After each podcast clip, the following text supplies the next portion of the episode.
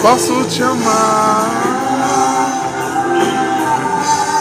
Obrigado, Deus, pela oportunidade de te louvar e te bendizer, por você ter nos escolhido, porque o teu amor é irresistível, e todas as vezes que a gente a vê, ou toca, ou sente, a gente pode sentir cheiro de amor. Mas eu diria a você que é impressionante quando a gente constata o quanto Deus é perene, né? Grande, fixo, né? E o amor dele é impressionante. Então o amor dele decide nos encontrar. E nós? Às vezes enxergamos, fomos ao céu, mas nos perdemos no caminho. Como somos ilhas, às vezes deixamos de fazer pontes e de provar amores.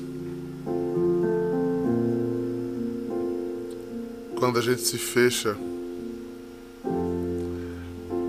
porque alguém feriu nossa zona sagrada do amor, a gente repele as pessoas que nos amam muito, querem simplesmente estar perto de nós.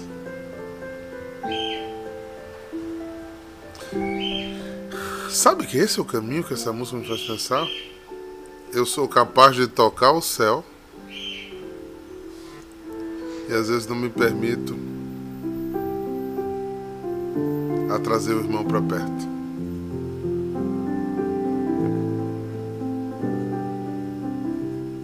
É interessante isso, né? E aí, povo santo? Ressacas? Eu quase perco a hora da live. Mas valeu. Testemunhamos, vivemos. E a vida segue. Não ficou no passado. Está no coração.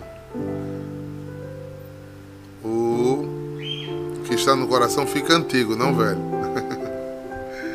O que é velho a gente joga fora, né? Mas o que é antigo, o que valeu pra gente, a gente valoriza, a gente guarda.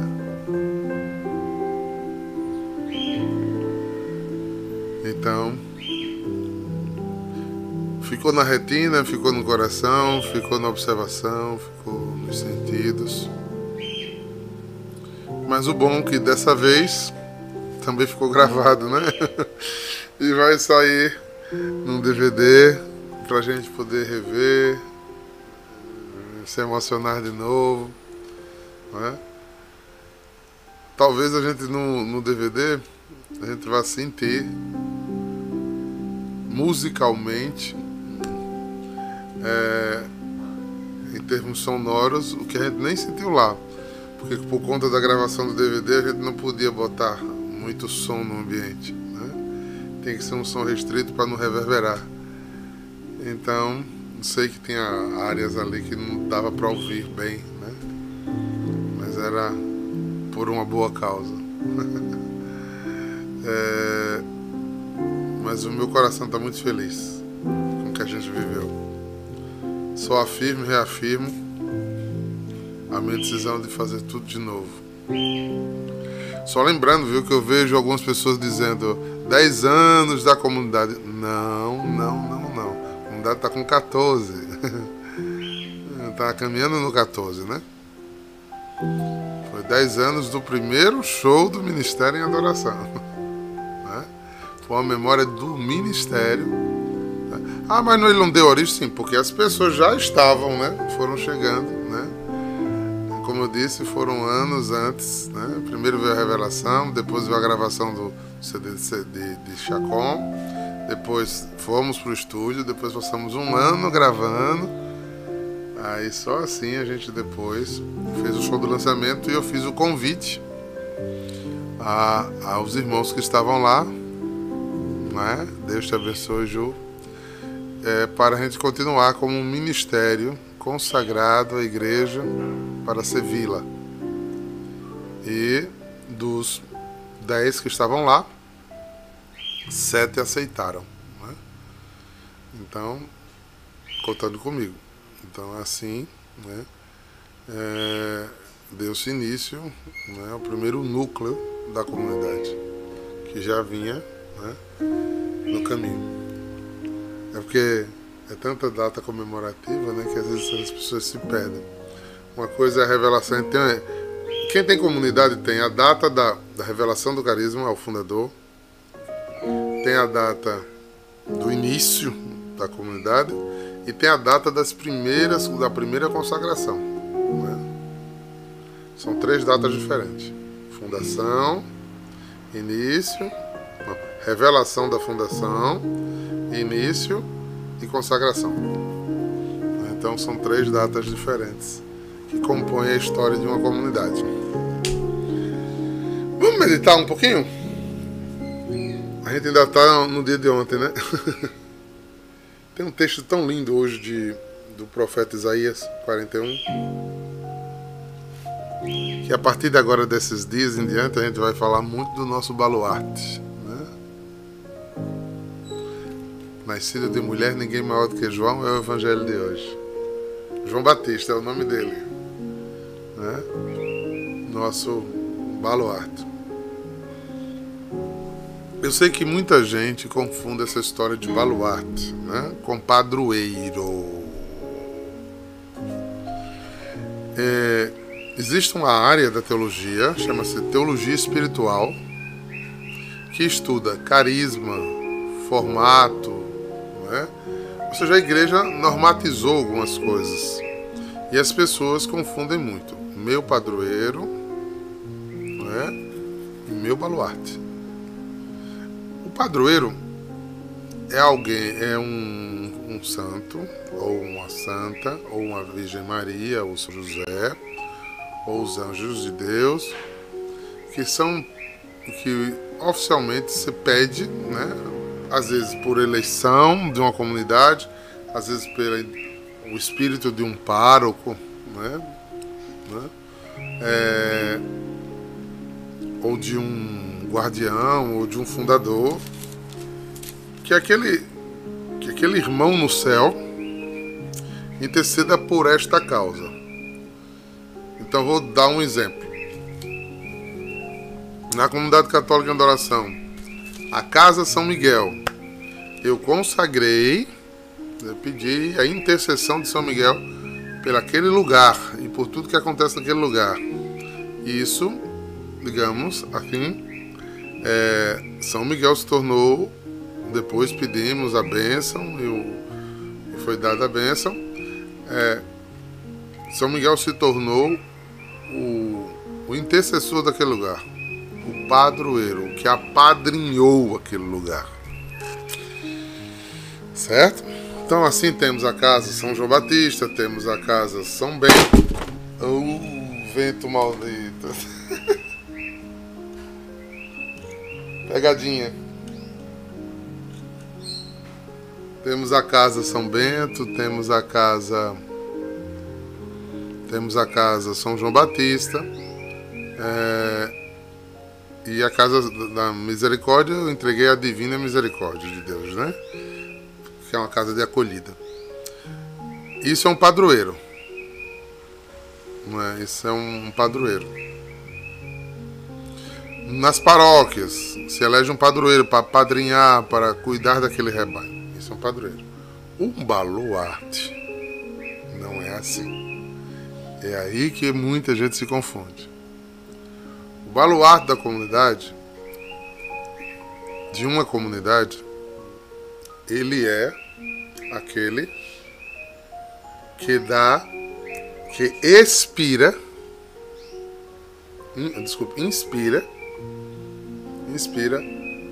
o trabalho missionário dessa comunidade, o estilo do trabalho missionário dessa comunidade. certo? O jeito. Por exemplo, se for uma comunidade contemplativa, né, reservada, ela vai pegar Santa Escolástica, Santa Terezinha, Santa Teresa de Ávila, embora Santa Terezinha também seja padroeira das missões, né? Mas nesse sentido de Santa Clara de Assis, se for uma comunidade cuidadora, São Vicente de Paula, Madre Teresa, né? Se é uma comunidade pregadora, missionária, né? Corajosa em buscar verdades de Deus e anunciá-las, mesmo perdendo a cabeça, mesmo não agradando, é São João Batista. Essa é a grande diferença. Essa é a grande diferença. Não sei se vocês sabiam dessa distinção, né? O que é ser padroeiro e o que é ser baluarte. Então, uma comunidade precisa ter um norte, um caminho, né? E esse caminho ele vai se formando a partir dessa inspiração. Então, São João Batista está sempre ligado muito a nós nesse sentido. Então vamos ao texto? Sim, só voltando de onde eu parei para dar essa explicação. Então o nosso baluarte vai ser muito falado agora, porque ele faz parte desse composto de Natal. Foi ele que antecipou, né? Foi ele que antecipou... Só ajeitar aqui, gente. Pra não cair de novo, tá ventando novamente. Na minha cabeça. Isso. Então, ele que antecipou, que preparou durante 6 meses o ministério de Jesus, né? Então, e ele nasceu, né? Ele foi concebido 3 meses antes de Jesus. Então ele faz parte dessa história das duas formas, porque o que ele pregou é exatamente o que o Natal nos trouxe. E ele, por ser primo, ele viveu essa proximidade. Então a gente vai ver muito esses dias São João Batista nessa história do Advento, agora da Semana da Alegria, e também, que começa domingo próximo, já aguardando as luzes do Natal na quarta semana. E vamos também ver um pouco da missionaridade dele, porque se liga exatamente com a revelação do Natal. Mas eu queria ficar um pouquinho com esse texto hoje de Isaías. Ainda eu volto a falar de São João Batista. Isaías 41, versículo de 13 a 20. Eu sou o Senhor teu Deus, que te tomou pela mão e te digo: não temas, eu te ajudarei. Não tenhas medo, Jacó, pobre vermezinho. Não temas, homens de Israel. Eu vos ajudarei, diz o Senhor, e Salvador, o Santo de Israel. Eis que te transformei num carro novo, de triturar, guarnecido de dentes de serra. Hás de triturar e despedaçar os montes e reduzir colinas em poeiras. Aos polos, ao vento, o vento os levará, ao temporal os disparará. Exultarás no Senhor e te alegrará no Santo de Israel. Pobres e necessitados procuram água, mas não há. Então a língua seca de sede. Eu, Senhor, os atenderei. Eu sou o Deus de Israel, não os abandonarei. Farei nascer rios nas colinas escarpadas e fontes no meio dos vales. Transformarei o deserto em lago, terra seca em nascentes de água. Plantarei no deserto o cedro, a acácia e a murta e a oliveira.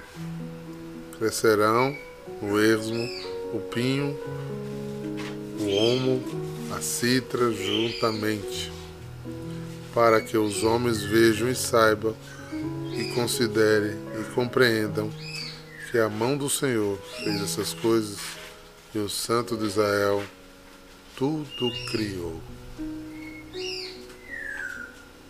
Tudo criou. Um texto extremamente profético. Um texto de enfrentamentos. Eu acho lindo quando Deus faz isso com a gente. Quando Ele diz, sou eu. Jacó vermezinho. Você sabe por que ele chama de Jacó vermezinho? Jacó era aquele que queria enganar, né? Que chegou às conquistas.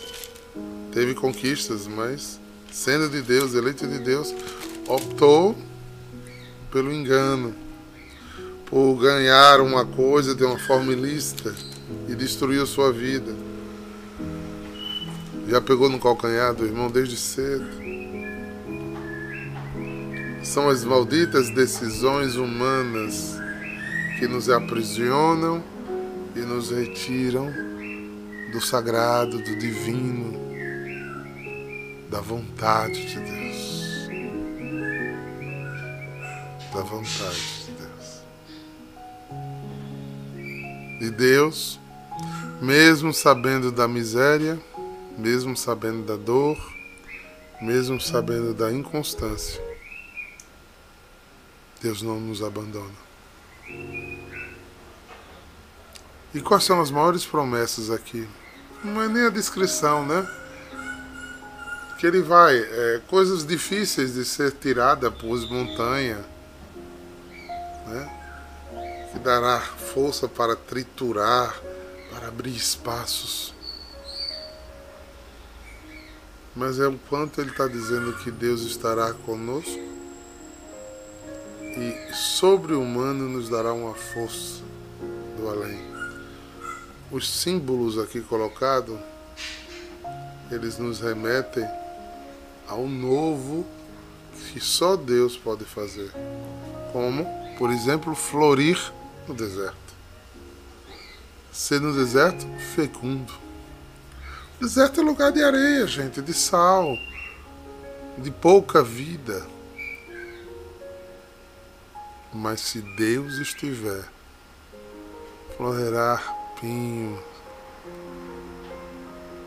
As árvores que dão frutos estarão lá. Do lugar onde só a terra secou ao ponto da língua secar, por falta de água, Deus fará brotar água, ou seja, toda a fala aqui é uma fala de milagre, pela única consequência: eu sou teu Deus, que te tomo pela mão. Eu gosto dessa visão. Deus como um pai adulto bem grande, segurando a mão de uma criancinha que mal sabe andar. É essa a sensação desse texto. É Deus que sabe que a gente não sabe, embora a gente ache que saiba. Porque não tem ser humano mais danado. O ser humano é danado, se acha autossuficiente, né? Mas Deus sabe que a gente não sabe. E mesmo a gente sendo aquela criança birrenta que quer soltar a mão e correr sozinho, Ele tem a paciência de segurar a mão e dizer, olha, se você andar comigo, o que é obstáculo cairá. Peraí, né? Vamos fazer uma... Que o obstáculo cairá para que, se você for fiel, chegue aonde Ele quer lhe levar, né? Não é onde você quer, o que você quer fazer. Senão seria superpoderes, né? Ah, segura a mão de Deus, eu vou quebrar tudo, tudo que eu penso vai acontecer. Que é essa visão equivocada de algumas pessoas que procuram a religião. Essa visão equivocada, eu vou triunfar sobre... Eu nasci para ser cabeça e não cauda, né? Tudo, não há destruição. Não é disso que Deus está falando. Se eu tiver humildade de coração e der a mão ao Senhor, eu vou passar por todas essas coisas de mão dada com Ele, para Ele me levar aonde Ele pensou, ao lugar que Ele desejou, à graça que Ele tem guardada para mim. Nós confiamos em homens e resistimos a Deus.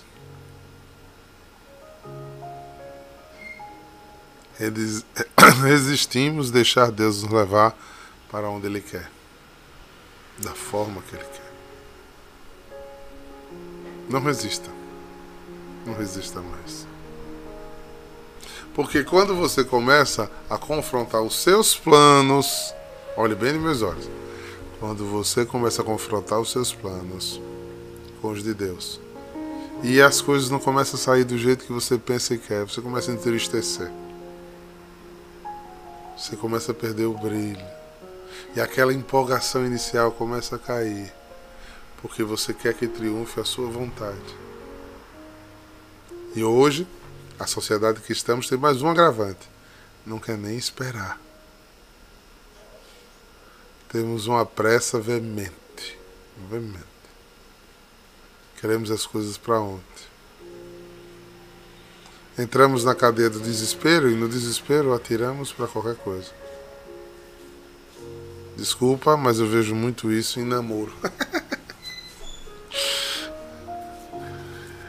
Ambos eu não vou pegar briga com minhas filhas aqui. Ambos, homens e mulheres, ficam ansiosos para casar, né? Acho... Tô mentindo não, tô só dando um exemplo. Ambos ficam ansiosos para isso. Porque tá demorando o José, né? Meu amigo, viram uma metralhadora. Tra, tra, tra, tra, tra, tra. O sonho era um filé mignon, mas qualquer carne de pescoço serve, né?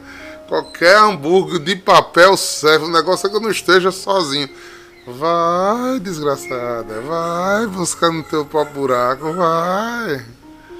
Vai te agarrando feito em puleiro sujo. Só porque você quer que sua vontade aconteça mais do que a de Deus. Rapaz, não tenha pressa não. Tá rindo, né, Bruna? Tá rindo, é, rapaz. É uma pressa. Não tenha pressa não. Ah, mas eu vou ficar encalhado, encalhada? E se? É melhor salvar sua alma e ser feliz do que arrastar uma mala sem alça, um caixão de pedra a vida inteira. Porque depois que você casar com o hambúrguer de papel, aí vai ver, papai, reza aqui, papai. Rezo não. Eu avisei antes. Rezo não. Rezo, mas não rezo mesmo. Seguro. Você não gostava de abacaxi? Pois agora é chute. Gente, sem pressa. Quando a gente pega essas criaturas, às vezes eu pego, viu? Digo, olha a situação deste outro, desta outra, em nome de Jesus. Olha, abre teus olhos, olha. Ah, mas eu gosto tanto dele. O que é que eu faço? Minha avó dizia, o que é de gosto é regalo da vida. Você quer beber? Fica. Depois não chora. E diz que vai embora. Não vai por aí. Apagou aqui pra mim. Então, eu não posso viver isso desse jeito. Eu preciso saber que eu tomei a mão de Deus. Deus me deu sua mão. Agora, Ele não mentiu, criatura. Preste atenção. Deixe de ser ansioso. Ele pegou na mão, Ele lhe escolheu, Ele elegeu, lhe consagrou, perdoou teus pecados de outrora, lavou tuas sujeiras, disse agora você é minha, é meu, eu te amo, eu te cuido com amor eterno, criatura. Fez tudo isso, te santificou, te botou cheio do Espírito Santo. Mas disse, não tenha medo. Se eu não tenho medo, eu tenho que enfrentar coisas. Com a tua inquietação, não tenha medo. Eu te ajudarei. Eu vou ajudar porque eu preciso de ajuda, porque está fraco as coisas. Eis que eu vou transformar. Então você tem que deixar Deus transformar um carro velho num carro novo, uma vida velha e uma vida nova. Mas para transformar leva tempo, porque a gente é muito apegadinho. Deus pega, entra aquela menina que tá com um monte de brinquedo na sala. Aí Deus vai, toca no brinquedo e você pega. Não, esse aqui não, esse aqui é meu, eu vou brincar com ele. Aí demora essa mudança. E enquanto não tiver a mudança, ele não dá o que prometeu. Se liga. E o diabo fica no teu ouvido. Compre batom, compre batom, compre batom. Pior do chocolate, que chocolate ruim chama-se batom. Tem tanto Copenhague gostoso, né? Mas porque não espera e fica com o ouvido cheio das coisas de Satanás, compra batom, vai, cheio de sebo com gosto de papel. Porque batom tem gosto de papel. Quando a gente era menino, comia, achava maravilhoso, mas hoje, depois que o cara conhece um Copenhague, conhece, né? Um off, né? Conhece um cacau show, vai comer batom pra quê? Mas é... Não espera ele acalmar o vento, as tempestades. Não espera da água nova. Deus capricha, Vanessa. É. Mas a gente prefere, né, fast food. Bota a bandeja e bota pra dentro. Não espera o chefe, que é Deus, fazer uma comida bem elaborada, direitinho, com calma. Eu tô falando no quesito namoro aqui, porque lá naquela comunidade da China tem muito dessas coisas, sabe? Mas você pode botar em muitas áreas da sua vida. Concurso, conversão da família, mudança de hábitos na vida familiar, vocação. Olha, você pode ir para muito lugar e você pode encaixar tudo que eu falei aí no mesmo lugar, que é o que você faz. Qual é a lição, qual é a Alexo de hoje? Criatura, criatura, Deus pegou na tua mão, vai no passo de Deus, vai no passo de Deus. Eu dou, não dou, vou dar um exemplo. Há uns anos atrás, acho que uns 4, 5 anos, uma menina, né, se converteu. Ela era um pouquinho mais madura já, né? E vinha do tempo de Ivete Sangalo, bebê cair e levantar, né? E aceitou Jesus, abandonou tudo isso, se arrumou, se ajeitou, né? Começou a rezar, né? Daqui a pouco começou a bater, né? O desespero. Tô com 32. Daqui a pouco não tenho mais filho. Tá chegando e a condição. Quem mandou ir pra farra primeiro no lugar de ir pra Cristo, né? Mas não vou dizer isso, eu me comporto, né? Aí lá me chega ela com um boyzinho de 20 anos, ela com 32. Aí ela olha pra mim e disse: foi Deus que me deu, diácono. Eu disse: Deus te deu uma creche, foi? Te deu um colégio para tu cuidar, minha filha? A gente bota tudo na conta de Deus, Deus fica calado, né? Te fez diretora de colégio, foi? Tenho certeza, foi Deus que deu. Ficou braba comigo, foi-se embora. Aí quando começa a fazer as coisas assim, já faz tudo errado. Não casou, se juntou. Né? Logo teve o sonho, né? E veio o sonho logo de dose dupla, veio logo gêmeos, né? Em seguida veio mais um. Aí o bebezão que ela botou pra dentro de casa pra chamar do marido não estava pronto nem maduro, né? Quando eu a vi 4 anos depois, a encontrei 4 anos depois, o cabo ainda não trabalhava, ela era que trabalhava sozinha, cuidando de 3 crianças, e o cara querendo farrear, e por fim ela estava agora desempregada. Ela parecia uma caveira, você via o sofrimento. Eu tive uma compaixão quando eu vi aquela criatura. Mas decisões, amados, decisão que não é do Espírito. Está lá no Salmo 110. De tanto que carnalmente, os que nascem em Cristo precisam buscar as coisas do Espírito e não da carne. De tanto que carnalmente você desejou uma coisa, eu permiti que acontecesse, mas retirei de ti o meu espírito.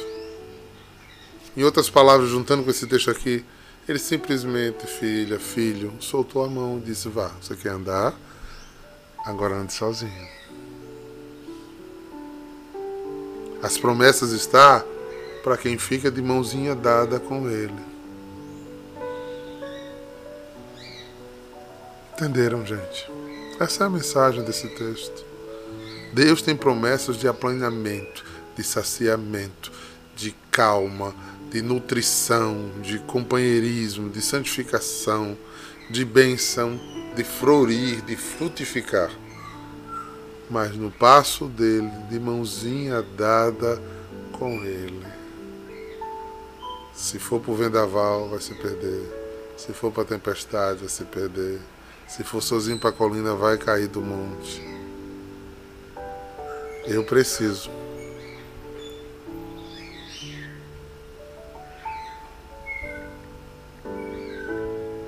Eu preciso decidir ser de Deus.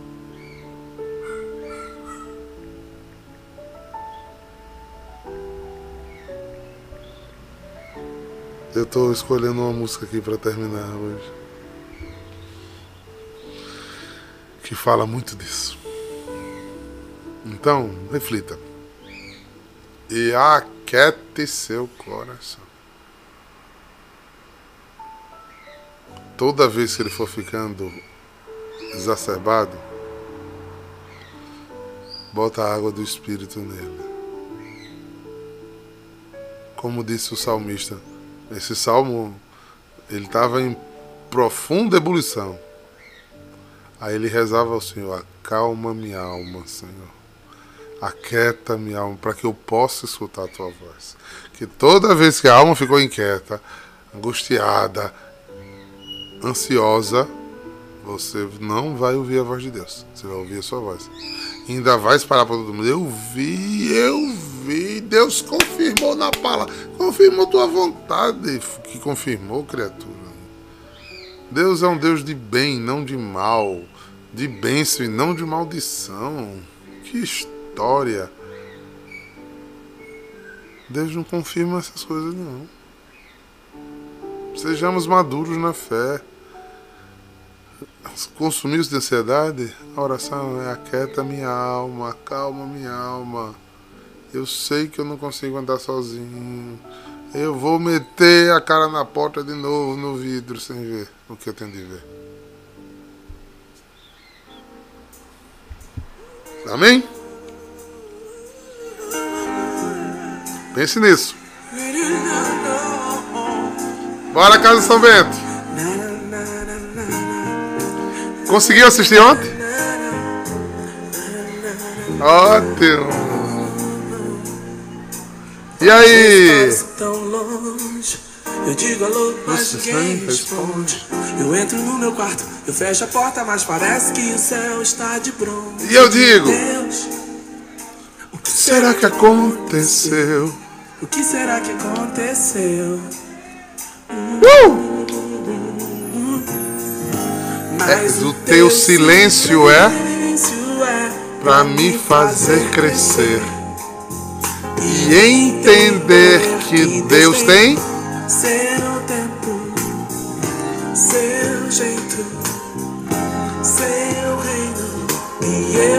Aprenda a ser servo. Aprenda a ser Jacó. Aprenda a ser menino nos braços de Deus. Amém, amém, amém. Seu tempo, amém. Seu jeito, amém. Seu reino, amém. Que o Senhor te abençoe. Em nome do Pai, do Filho e do Espírito Santo. Amém. Eu vou cair um pouquinho aqui a música para dizer que hoje é o último dia da inscrição da segunda turma de fenômenos religiosos. Se você já fez sua inscrição, ótimo. Se não, se indique para pessoas que queiram e que desejem, né, aprofundar mais na sua fé católica, sabendo discernir o que não é católico, que está impermeado na cultura do nosso país. Então, eu acho que vai lhe ajudar a crescer na graça do conhecimento do Senhor. E a gente não sabe quando vai sair a terceira turma, tá? Então, principalmente vocês do vocacional, aí que não fizeram o curso ainda, façam. Vai ajudar muito na sua vida espiritual. Até para discernir algumas vozes que a gente fica escutando às vezes, né? Que não são de Deus, são da carne, né? Para a gente aprender a andar segurando na mão do Senhor. Vamos lá, gente? Então, a gente se encontra lá e vive juntos essa riqueza. O curso realmente nos enriquece. Quem fez, acho que pode testemunhar isso. Que Deus os abençoe. Apenas servos somos. Shalom!